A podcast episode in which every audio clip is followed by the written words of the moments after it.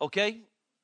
Matthew 11 12 says this From the days of John the Baptist until now, the kingdom of heaven suffers violence, and violent men take it by force. There are various versions of that that you can read, but there is a day when something starts, and there is a time for something to keep on advancing. Amen. For the days of John the Baptist, there was days. John had days. Some people only have a day. Some people only get a moment in the sun, but John had days. Until now, the kingdom of heaven suffers violence, and violent men or forceful men, determined men, take hold of it by force. So, what we see here, since the day John got hold of his destiny, he was born for his destiny, he, his mothers knew his destiny. The moment John was on the earth and he was old enough to start talking, he began to start talking about the kingdom. And what happened was is those who heard John, there was either two crowds, those who would resist him, or there was those who would join the crusade. And there's always that in life. There's always those who will resist you and oppose your message, and there'll always be those who join the crusade. Amen? And they that joined him began to forcefully advance, step into what he was talking about. But it caused controversy amongst the religious people. And uh, many came out and they were, they were challenging him, is he Elijah? Because John had to come in the spirit of Elijah, which he did. But Jesus very clearly pinpoints the kingdom's beginning through John. Christ was always there, but the kingdom begins to have its emphasis through the life of John. Amen? God's always looking for a John. We've got one over there to my left, and a few more in the building, probably. Or have we got a few more Johns? No, we've got John's the only one. John, John. God is looking for someone who can create his emphasis and start his emphasis and keep his emphasis flowing through. And John was that man. And John instantly began to develop disciples. So it went from John to a group of people and more people. John had disciples. And then what happens is John's disciples, when they see Jesus, they make a transition and move over to Jesus' camp. And John lost his army after a while, but John's job was always to be the forerunner. Amen? John, it wasn't John's job to, to keep the whole thing, it was to start it. Some of us will be starters. Some of us will be continuers, and others will be finishers. But as long as you're some part and you play your part, that's what really matters, isn't it? So this revolutionary kingdom message began hitting everyone and everywhere, the ears of the people, and it began to bombard the cultures. It began to bombard the religious system. It began to bombard the, the cultural system. And out of this came much trouble. John lost his head, but don't you lose yours. Yes? So when we read John, we see that John shows us the days of beginnings. But John wasn't the John was the forerunner. So in John chapter 1 verse 1, we read this word, in the beginning was the word and the word was with God and the word was God. So in the beginning was the word and the word was with God and the word was God. He was with God in the beginning. Through him all things were made. Without him nothing was made that has been made. In him was life, and that life was the light of men. The light shines into the darkness, but the darkness has not yet understood it. There came a man who was sent from God. His name was John. So, where did John come from? God. So, John has a beginning. He shows us that John's got a beginning. It's important. Listen, watch, watch where I'm going.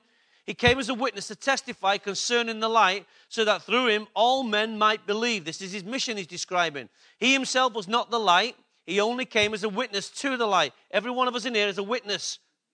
We're not just we're not the light. We carry the light. Amen. But we're the witness of the light. And he himself was not the light, he came only as a witness to the light. The true light that gives light to every man was coming into the world. He was in the world, and though the world was made through him, the world did not recognize him. So, the key word in this scripture is in the beginning. Everything must have a beginning.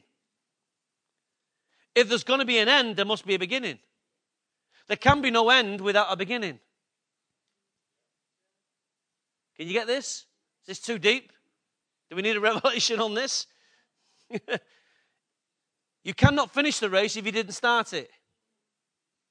True? Everything must, everything in life must build from a position of beginning. Everything in life must start, must build, must develop from the place called beginning. Beginning is so important. Jesus understood the days of beginning. That's why he told us and made us aware of his beginnings. Now, Jesus was always there, God was always there. My brain can't handle that. My brain can't handle that. It's almost like God's doing God, God's doing God things. God's doing God stuff. And he's in his cosmos, he's in his heavenlies, he's got angels, he's got all the starry host, he's got everything. And then all of a sudden, I say I can't compute that because my mind says some, there has to be a day when something started, but God was always there. But yours and my beginnings, I can understand. Because then all of a sudden, God begins to create the earth, separates light from darkness, creates Adam and Eve, and lets them know hey, son, there was always someone, someone here before you. If God wouldn't have told us who he was, can you imagine if God would have just created Adam and Eve and left them and never revealed himself? Man would not know where he comes from or how he got here. And man would be atheist. It takes a lot of faith to be an atheist. It really does. To believe something came from nothing takes faith. True?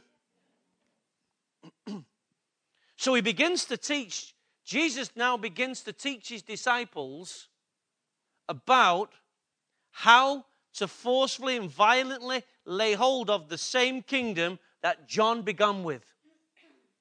And how he does that? You Matthew 6:10, when you read the scripture, your kingdom come, your will be done on earth as it is in heaven, Jesus begins to teach his disciples that that which John began must be continued.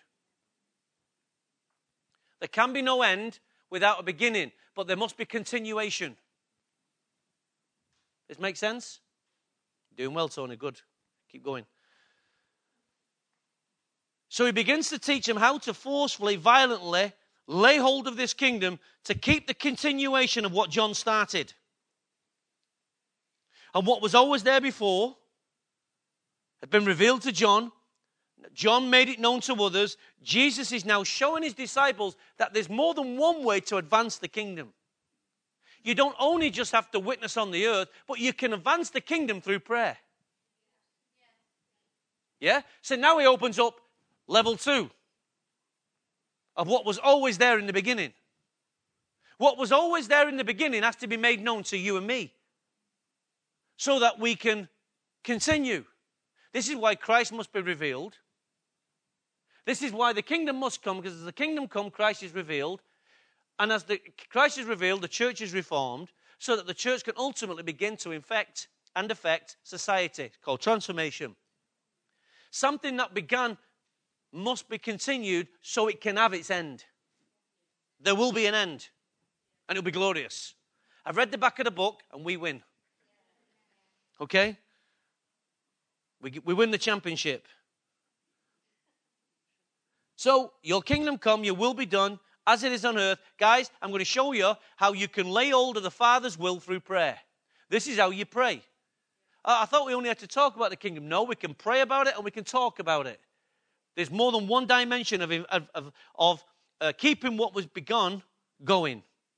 So, I read a quote a long time ago, and I thought it's, it's a very powerful quote, and it's by John Newton, the former slave, uh, the ship, uh, slave ship master, who was the Anglican preacher in uh, 1725 to 1807.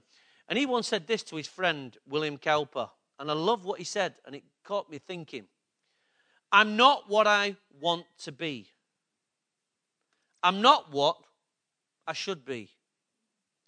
I'm not what I hope to be. But thank God, I'm not what I used to be. Now just think about that for a minute. I'm not what I, I should say, I'm not what I want to be. I'm not what I should be. I'm not what I hope to be. But thank God, I'm not what I used to be. So he's talking about his beginnings.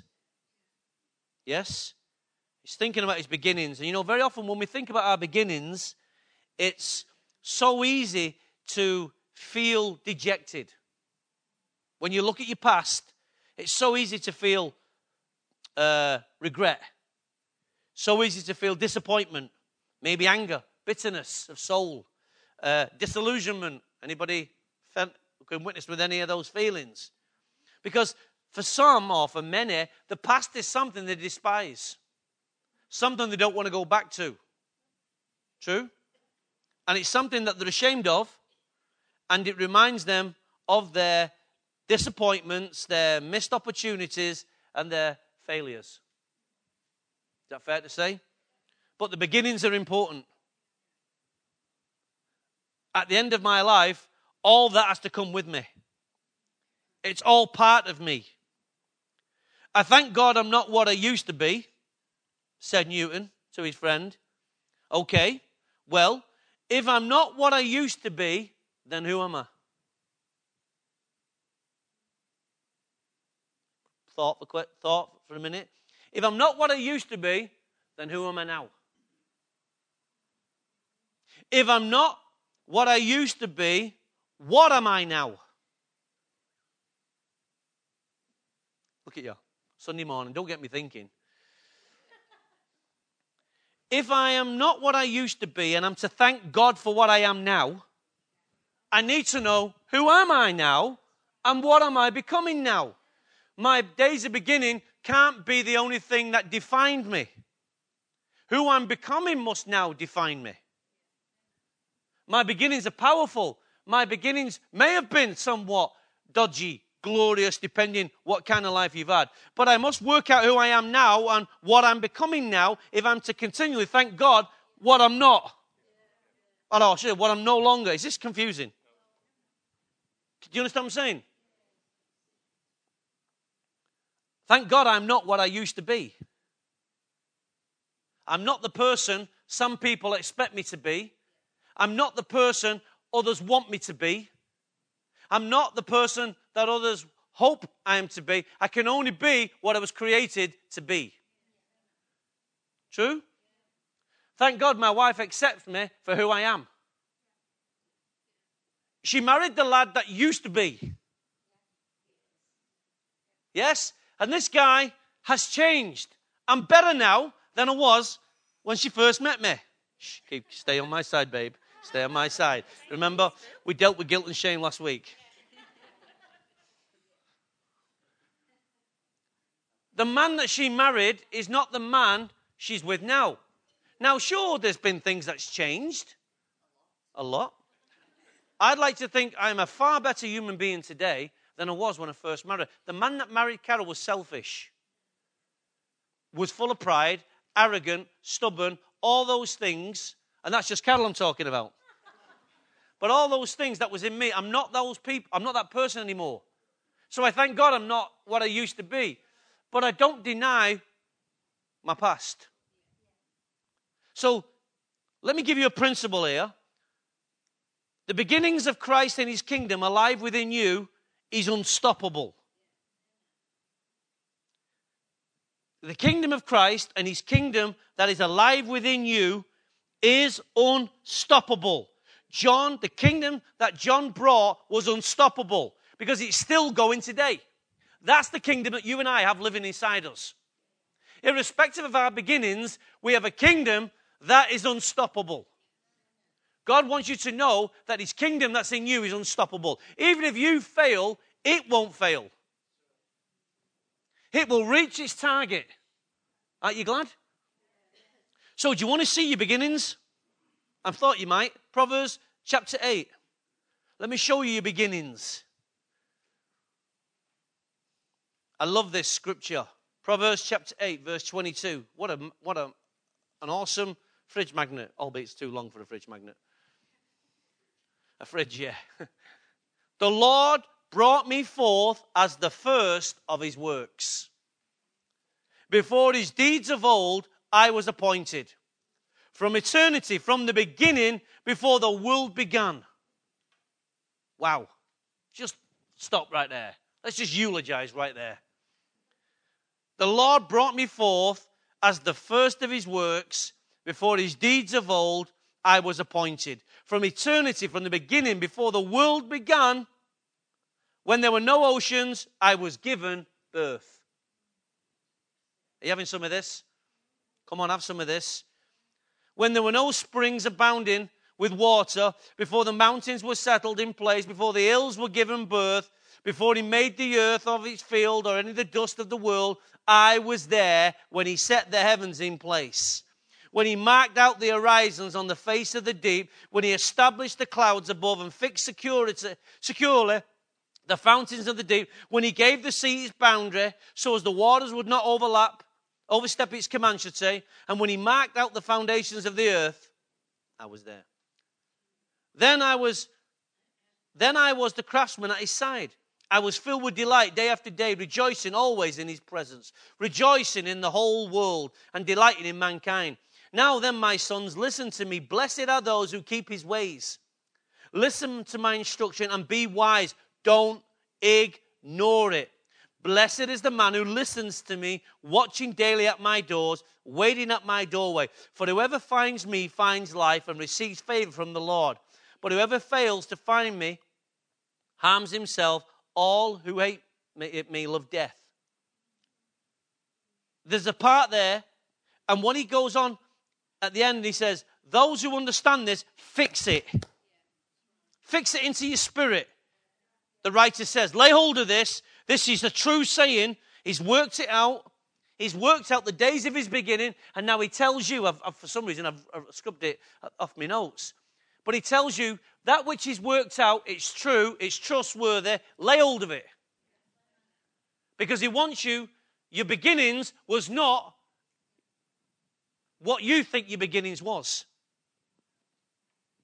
Hello? Our beginnings was not the stuff that started on the earth. Our beginnings was long ago. This kingdom started in us a long, long time ago in a galaxy far, far away. Yes? It's therapy to your soul to understand the days and the depth of your beginning. Because not everybody had the perfect birth. Not everybody got here in a perfect environment. You take that little child right now. Its environment is not the perfect. Hopefully, now it's in a stable environment. But it's come from an unstable environment. That's why they're fostering. Many of us weren't in the most stable of environment, but we're still here. But our beginnings goes beyond that. True? Our memory, we think our beginnings start when our memory. But what about all the stuff you can't remember?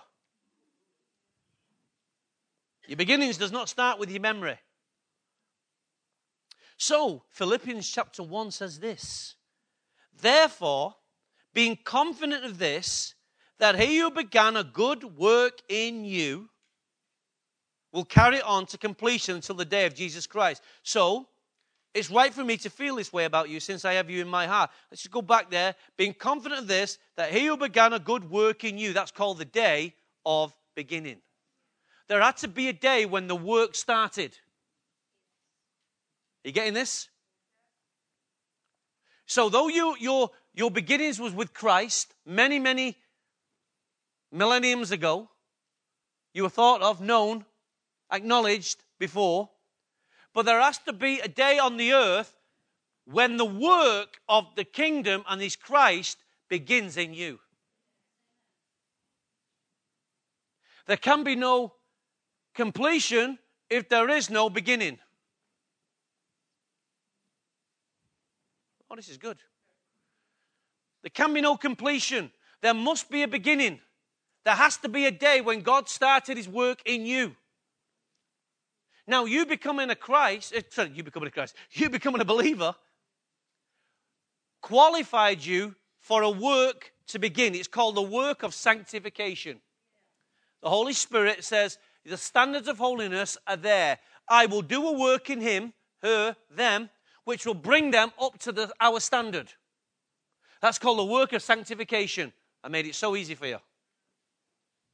So the Holy Ghost has to do a work in me and you to bring you up to that standard. That work must have a day when it is finished. Coming to church is not the work. God must be at work in your life every day. His word must be working in you. What Christ is working in you, He must work through you. Being confident of this. Are you confident that God has begun a good work? I am. We might look a bit of a mess. Some of you might look all dodgy and weird, but it's, the Bible calls it a good work. But if you've not allowed God to start a good work, you can't get on this, on this, on this glory train. Come on. Paul says, I'm confident that whoever started this good work will finish it. So he understands it's a process. He understands it's ongoing. He understands that every day God will be chipping that away, chipping away inside his spirit, inside his soul. He realizes that I am no longer my own. I've got to allow this work to be finished. Because I don't want to get into heaven incomplete. You read your Bible and see how many times Jesus talks about you being complete. Jesus always talks about the finish. He talks about the beginning, he talks about the process, and he talks about the finish. There is no just beginning. There has to be there has to be continuation, there has to be completion. Jesus never starts something he can't finish, but you and I do. I'm the worst at home. Start a project, never finish it.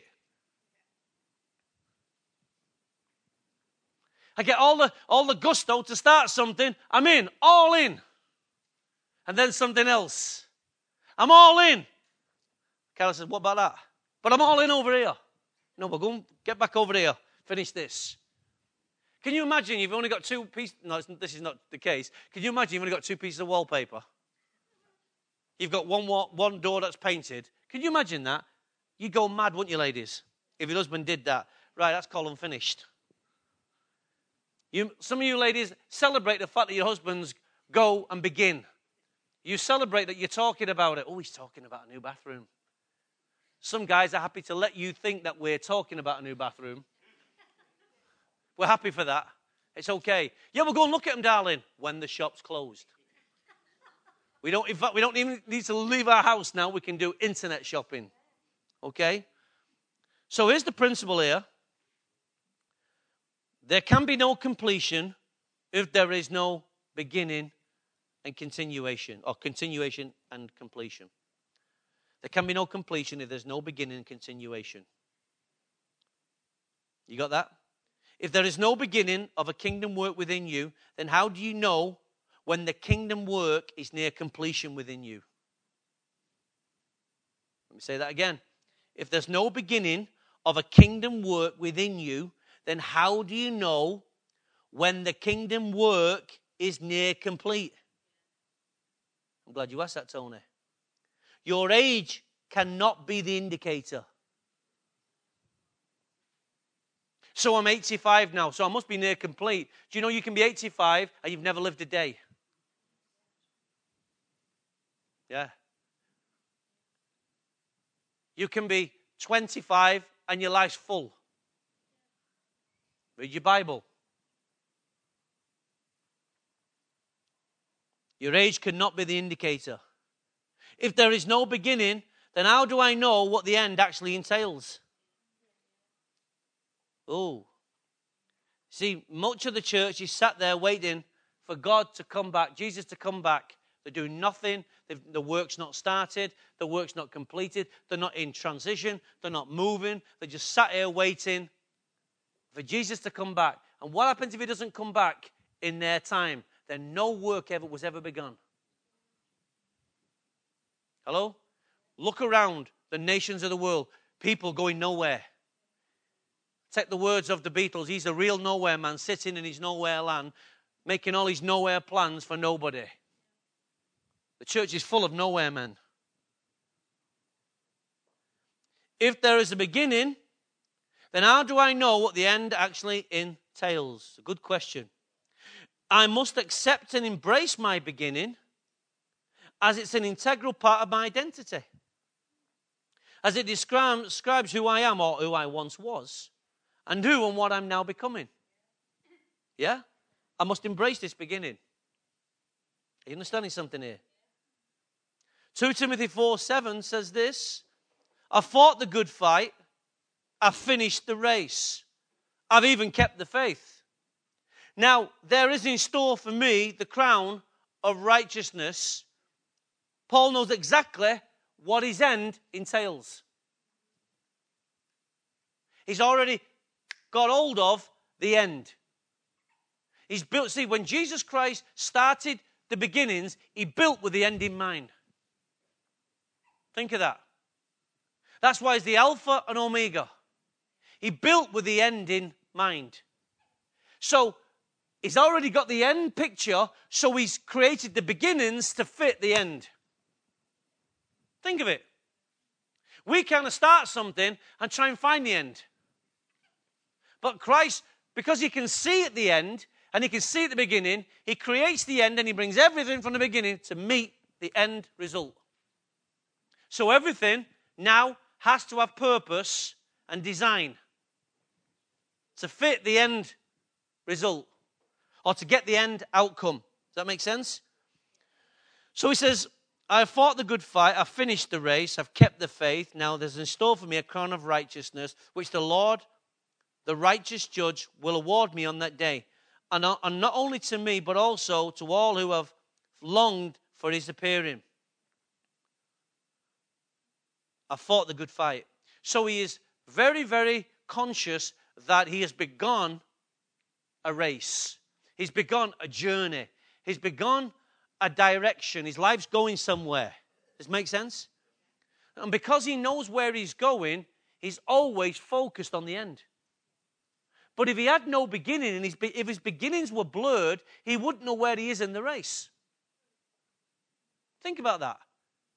If you have no clear beginning, you never know where you are in the race. So you don't know if you're near the end or at the end. You see, the truth is this, and you won't like this when I say this some people are finished before they've even begun. Some believers are already finished now because they never and they won't lay hold of that work that needs to be done. So they're finished. So by definition of you not, or should the definition of God not being allowed to take his work or continue his work means you're finished. Think of it. I know you don't want to think of this, do you? If you can't, or if you will not let Jesus do his work in you, then you are already finished. What does that mean? You're incomplete. Are you still saved? Yes. But are you incomplete? Absolutely. So God can't continue his work within you. This is frightening. We're going to carry on. It tells us in Zechariah 4 10 that we should not despise the day of small things. Yeah? But these seven will be glad when they see the plumb line in the hand of Zerubbabel. These are the eyes of the Lord which range throughout, throughout the earth. Many of us didn't have the necessary plumb line wisdom needed for building our lives, did we? And as a result, we made mistakes. But there'll come a day when we'll be glad that someone's got the plumb line. Why? Because seeing someone have the plumb line in the hand encourages me that I can finish stronger. Yes? Because I want to move towards accuracy.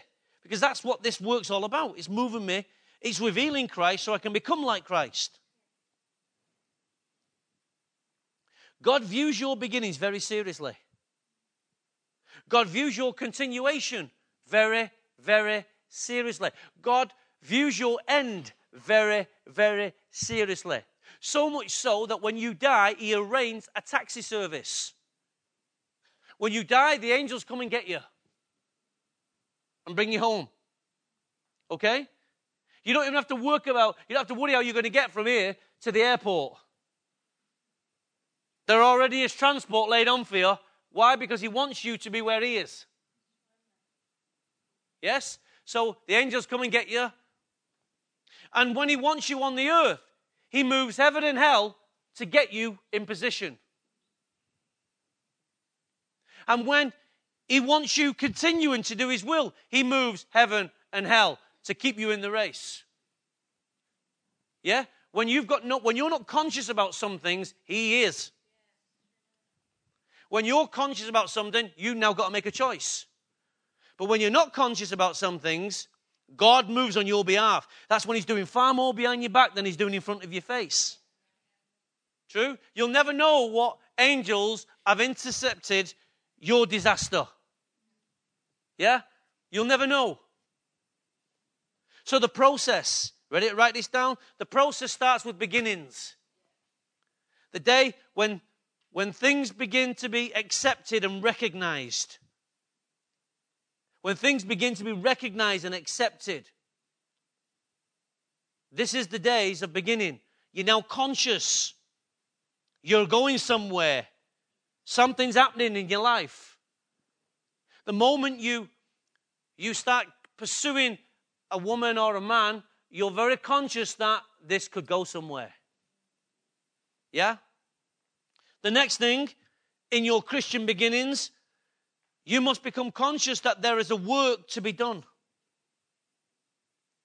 Circumstances, environments, and the personnel of your life have all been pre engineered by God. I love this. The circumstances, the environments, and the personnel all needed for you to, for this work to continue in you. God's arranged everything. He's engineered it. I love this. Why? So that everything in you works to the purpose and glory of God. Yeah? You wonder why you were stood at a bus stop and you dropped something, and as you dropped something, someone went to help you, which sparked a conversation, which then led into you being saved. God had to engineer something that day, that time, that place, for you to be at that, that circumstance, for you to get that bus. You, you normally got the train, but that day you got the bus. I was driving in petrol, I was driving in the car, and the car just clonked out. We had to push the car into a nearby lay-by. Someone was there. Someone started to help us. A conversation. Next thing, boom. I'm praying for this person. They get healed. God has to engineer the circumstances, the environment, the people. I love that about God. He's got this massive highway going on. He's air traffic controller. He's superb. He just knows what everything is, and he never forgets. And he never lets a catastrophe happen. It's not like the Holy Spirit saying, Whoops, you missed that one. No, he's there. I don't know how, he just does it. And he's doing it with my life. I am just a grain of sand, but one that he knows. He knows it exists. And He's planned out my life. And you didn't know when you were born that I'd be the one leading you. And I didn't know when I was born that you'd be the one looking at me. I didn't know, you didn't know, but isn't it great? Thank God, God's got the beginning sorted out. He's got the continuation, He's got the end. He's got the whole world sorted out. So we've gone through, we, we see a day of the beginnings. We see that there must be a time when we're conscious that a work must begin. The next thing we must be, be mindful of is that there's a process involved. Yes? You understand the law of, of, of, of inertia. There's, an, there's, there's a force that, unless a force greater can move the force, nothing moves into momentum. Amen? Nothing's overcome, inertia. Then you, then you, you build momentum up, and then you come to the, the final place, movement. Your life needs that process. To get where you need to go, there's inertia in your life. But the Holy Ghost is partnering with you to make all things possible. Yes? So, when, with a process, we need to understand that there's time involved, there's process. It, listen, what process does, it allows us to measure. It allows us to measure things so as for us to gain perspective. That's why by measuring things, we gain perspective. I took a survey. Nehemiah went and measured the state of the walls. And as he measured the walls, he gained perspective of what needed to be done. He knew it was a process. And they built the walls in 40 days. How many days did it take them to build a wall? About 40 days. They used B&Q, I think. Process involves time, patience, and much learning and unlearning and relearning. Yeah? So then we go from process, we go to the next point. All this is part of your beginnings. So we go from beginnings, we go to a conscious part where we know there's a work that needs to be done. We become conscious of the process that needs to be taken. And then testimonies start to appear. Testimonies speak of our acknowledgement of the work and the changes that's taking place within me.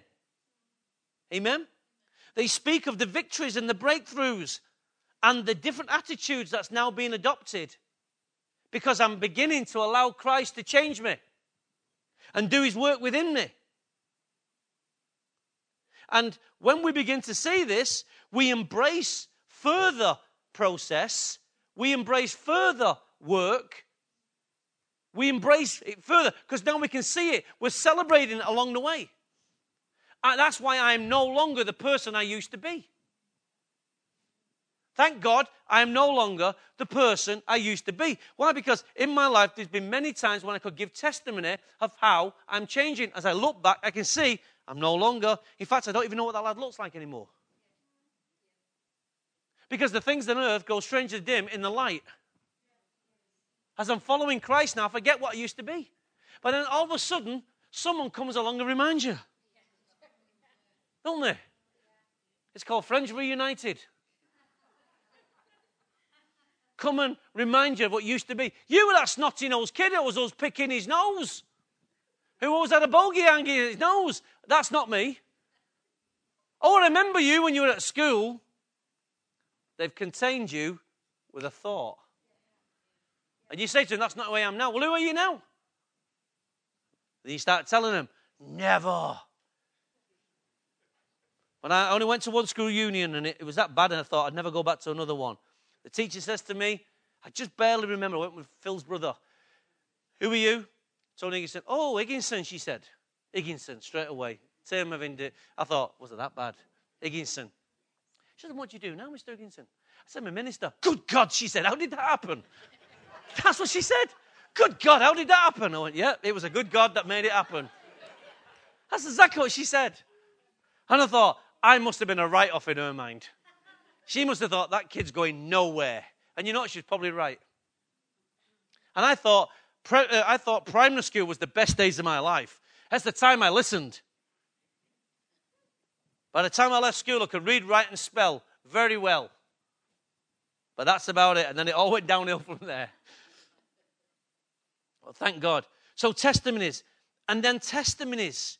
The next part of the process is completion. There must be a completion of the beginning, the work, the process, the testimonies. The testimonies are telling us that completion is telling us of the, uh, how things are becoming complete all the time. But now I come to the point where completion is because the race has been run, the goal has been attained, the faith has been kept, and the prize has been laid hold of. It's not complete because I died. Oh, it's not complete because I died. Me dying means no more work can carry on. But that doesn't mean to say I'm complete. My beginning must have an end. The work is complete because the race has been run. The work has been finished. I kept the faith. I lay hold of the prize. The next last level is celebration. I reached the state of perfect holiness because the work was complete. And now I can enter into the joy of my inheritance. Does this make sense? What is the most attacked book in the Bible? Genesis. Why is the Genesis the most attacked book in the, in the world? Because it's the book of beginnings. If I can attack the beginning and discredit the beginning, then I discredit the work and the goal. See what I'm saying? This is why the enemy is focused on Genesis. He can't, listen, when you read him in Revelation, he's a puppet on a string. He's a puppet on a string who was given time, who's given a jurisdiction on the earth. And you, when, you, when you read a, uh, Revelation, you see his end. But in the book of Revelation, we also see his beginning. We see his work, how he wants to discredit the beginning. The beginning's everything.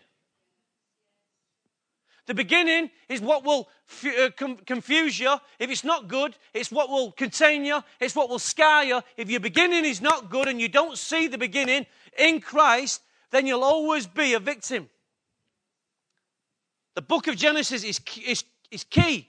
If we, if we attack and discredit the beginning, then we have no end or no future. Wow. 1 Corinthians 2 7 says, Now we speak of God's secret wisdom, a wisdom that has been hidden and that God destined for our glory before time began. None of the rulers of this age understood it, for if they had, they would not have crucified the Lord of glory. However, as it is written, no eye has seen, no ear has heard, no mind has conceived what God has prepared for those who love Him. But God has revealed the beginnings to us. These guys thought that if they killed and attacked and criticized their concept of the beginning, they would kill our end and they would kill our future. But later on, they realized that if seeing Jesus Christ die and him being resurrected, and seeing the momentum that it created on the earth and how the kingdom advanced and was advancing and was unstoppable and still is unstoppable, they wish they'd never have done it. Because had Jesus Christ never been crucified, he would never have overcome death on the cross. And we would have had no future. They got their understanding of the beginning all wrong. But they, it didn't stop them attacking it. Can you see this? But thank God, God has revealed your beginning, your work, the work, and the end through His Spirit. Your eyes haven't seen it, your ears haven't heard it, but your spirit has now has captured hold of it. Why? Because God wants you to know what He knows. Thank God you're not what you used to be. Thank God you're not what you you hoped to be, you were, uh, what you wanted to be, what you hope you might be. Thank God. But thank God you're no longer what you used to be. You're becoming something better than you ever thought you would be. The enemy didn't know that. Now, he, now you're unstoppable. He can't stop the kingdom. I've read his end. It's unstoppable. Why? Thank God for the beginnings. You know, you know the song and finish off the line.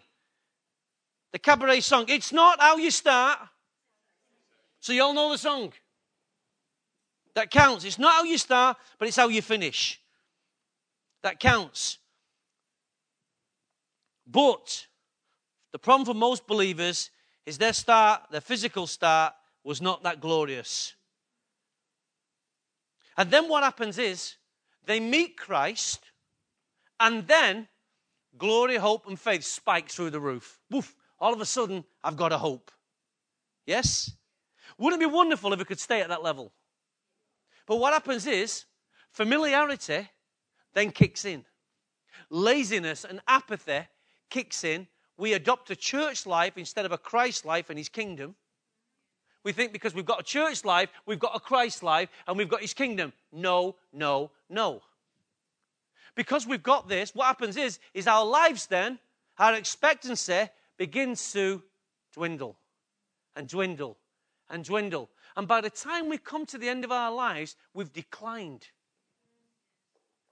from where we was when he first talked to us and revealed himself. That can't be good, can it? Death is not our end. Nor is it the completion. Why? Because what comes out the fire will determine the completion, the rate of completion. 1 Corinthians 3 2, 312. If any man builds on the foundation, let's stop there. If any man builds, so what he's got to do, he's got to do something. He's got to build on the foundation using gold, silver, costly stones, wood, hay, or straw. They're the materials. His work will be shown for what it is. When? Okay? Because the day will bring it to light. There's a day. It will be revealed with fire, and the fire will test the quality of each man's work, not his church life, not his everyday with Jesus. Did he read his everyday with Jesus? No. What he's more interested, did you do your everyday with Jesus? Not did you read it? Well, we just had a little Bible study. No, the word is work. Most of the church has not discovered its work. We have service, but we're not yet involved in the service of the work of the kingdom. This is why the whole purpose of raising disciples is that you commission them for the work of the kingdom. Not to play music. We commission everybody in church. You don't save the world by church. You save the world by the church going out into the world. So, it says here, if what he has built survives, whoa, if what you have built in your life survives, if he will receive his reward. If it is burned up, he will suffer loss. Ooh. He himself will be saved, thank goodness. But only as one escaping through the flames. So we can't really, our celebration is dependent upon our finish. And did we allow the work to be complete in us? It's not how you start, it's how you finish. Finishing strong. The kingdom's unstoppable, but it's not necessarily unstoppable in you. We can prevent this, you know. We can prevent this from happening. We have the, you know, we can prevent decline and plateaus from happening in our life. Do you know that? We are built to be continuous. We are built to go from glory to glory. So we have this power inside us to prevent, to turn around, to push out of our life decline and plateau. How many of you believe that? So it says in Philippians 12, verse, sorry, Philippians 2 12, therefore, my dear friends, as you've always obeyed, not in my presence, but how much more in my absence, continue to work out your salvation with fear and trembling. For it is God who works in you to do what? To will and to act according to his good purpose. He wants that work to continue. So Acts 20, 24 says, However, I consider my life worth nothing to me if I only may finish the race and complete the task the Lord has given to me the task of testifying to the gospel of God's grace. So Paul was, was motivated by this work. He was totally motivated. So you must daily keep considering what needs to be added to your life. You every day need to keep on considering what needs to be added to my life and my faith? Why? Because this is what will determine whether I'm relevant and fruitful. Number two, you must become then convinced about what you are considering. You must become, number three, you must become convicted about what you're receiving. So many people are all gung ho today and then they'll change their mind tomorrow. They're never convinced about what they're receiving. Number four, you must conclude on what you've been convinced about and convicted about. In other words, you must draw the line under some things. I have concluded in my life that some things are not non negotiable. I have concluded in my life that my faith in Christ cannot be negotiable. I must make choices and decisions to keep my life on track. I'm convinced. Someone comes in and tries to tell me another gospel, I'm convinced of mine. I'm convinced. I know who I believe. I know what I believe. It irritates the life out of me when I listen to all the versions there is out there. Sure, he gave us one gospel. And yet, look how many gospels there are out there millions. There's only one Christ, but how many Christ are being offered? I must know what is right. You must know what's right so that this work can continue. If I get the wrong Christ, the wrong gospel, the work can't be completed. The work will be messed up. The work will be derailed. Yes? I must draw the line. You must ultimately do these things so as for you to continue. There's a hill, listen to this.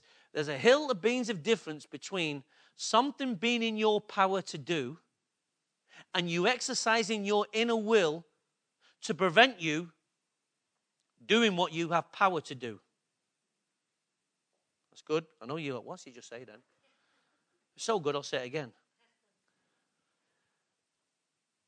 There's a difference between something being in you. Sorry, the difference between something being in you. I can't even say it. Because I've missed a word out. That's why the sentence doesn't read right when I read it. Something in you, when you've got the power to do something and exercise your free will, that's one thing. You having the power to do something and having the power to exercise your will not to do something is something different. Does that make sense? You having the power to do something and then having the power to exercise your will not to do something, it's something different. I may have the power to go and look at another woman or create a relationship with another woman. I have that power, right? providing another woman's attracted, that is. But I, do I have the self restraint to exercise my power not to do it? Right? You understand what I'm saying? So, power is not the key, it's the inner control of your will that will determine the power you have. How much power you have. So, if you read in Genesis, it talks about how they wanted to just totally destroy or build this tower. We haven't got time to do it. I realize the time's gone. God wants you to become unstoppable. Let me give you the, the words. You can have them on your diary, uh, in, in your notes. We become unstoppable. This kingdom becomes unbreakable. This kingdom is unshakable. So unstoppable, unshakable, unbreakable. When you understand the days of your beginnings, the kingdom that God started in you is unstoppable, it's unbreakable, and it's unshakable. Yes? This kingdom in you, when you un- but you must understand the beginnings, you must have the, you must understand the process, you must allow this work to continue on you because you have no end.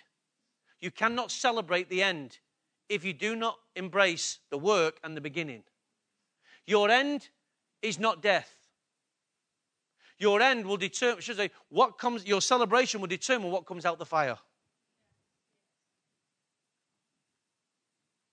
Can you imagine we're all sat there waiting for the test results? We get cremated, we're dead, or we're buried. The end comes and there's a fire, there's a bonfire, and you sat there waiting around your bonfire to see what comes out. And you see the angel with his spade and he's shoveling, all you can see is ash. You're thinking, oh my Lord, he's not, I can't see the gold. I can't see the silver. I can't see the gold and the silver, and you're panicking. But there's a lot of ash there. There's a lot of you still left. There's a lot of residue. Then all of a sudden, the angel picks out the nuggets of gold and he puts them on the scales. Because as he puts them on the scales, the scales will weigh accurately and tell us what God was looking for. And then he picks the nuggets of gold up and he brings them.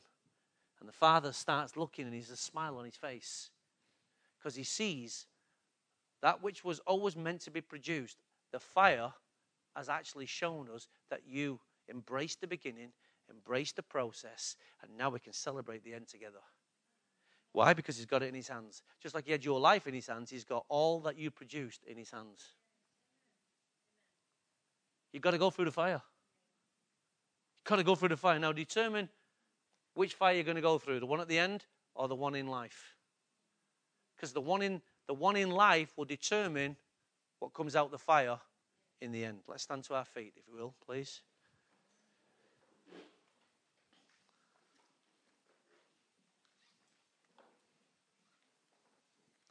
Your kingdom come, your will will be done.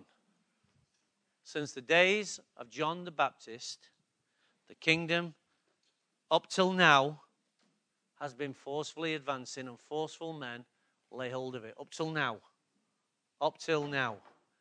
So the challenge here is will you continue? Up till now, will you keep continuing with this kingdom? It's unstoppable, it's unshakable, it's unbreakable. Is that the kingdom alive inside you? You're not quite sure. See, please don't just listen to this message and say, We've been to church today, we've had service. Please, please stop it. Don't do that. Don't think like that. I'm not saying you are, just saying don't think like that if it is. We haven't been to church today. We haven't done service today. There is no service in here taking place. There was no meeting here today. There was a gathering. There was an impartation. There was a revealing. Why? So that we can go out and continue in the work, the process. If there is no process in you, then there is no, your end is not going to be glorious. Don't let me stand here and have to say nice things about you when you die. My words don't mean squat. They're not for you, they're for the people who's listening to you. But it's what he's saying. Amen? It's what he's saying that counts. Because together, we're all going to go through that fire. And I want the gold and the silver that's in you right now. I want the Father to hold it and I want to see the smile on his face. That's what all this is about. If all your days in church did not produce gold, then go and find another church. If all that we, if all that we have discovered in your life is wood, stubble, and hay, then guess what? You're building the wrong materials. Heaven's built on gold and silver. Amen? Another redeemable materials. Wood, stubble, and hay gets burned. That's the rubbish of our life. But God's looking for gold. Amen? Gold. Silver is, is symbolic of redemption, how God's redeemed us, bought us, changed us. Gold is the purification. Amen? So, Father, right now, come on, just raise your hands and say, Lord, I want to embrace the process. Thank you for my beginnings. I'm not what I thought I would be, but thank God I'm not what I used to be. Lord, I ask you, help me in the process, to embrace the process, to take hold of the process, to work through the process. I'm not yet complete. But thank God, I know you are able to hold on to that which has been committed to you. Father, it's not my hopes, it's your hope in me. It's not my hope, it's your hope in me that's holding me to the end. It's your hope in me that's going to bring this work through to the day of completion. Thank God there's a work. Thank God you've started a work in me. So, oh God, right now, Holy Spirit, come on us. Say, Lord, increase the work in me. Make me like the Father. Make me like the nature, image, and likeness of your Son. Oh God. Oh Father. Mighty God. Come on, church, just begin just to ask God to increase His work within you. It's pointless listening to me speak if you can't take this last bit and ask the Holy Spirit to complete His work within you. I want to be complete. Everything in my life has to be complete. Oh, mighty God. Mighty God, everything that you eat in your body, everything you drink has a work. It's given for a work. The water refreshes, it cleanses. food nourishes. It kicks out the poison and keeps the good stuff. Everything on the earth has a purpose. Everything God does, everything says, everything He does has a divine purpose in your life. Why? Because God is to work and to be. In Him, I must live, move, and have my being. Oh, Father, this work must continue in us. Oh, Father, right now, right now in Jesus' name. Labra.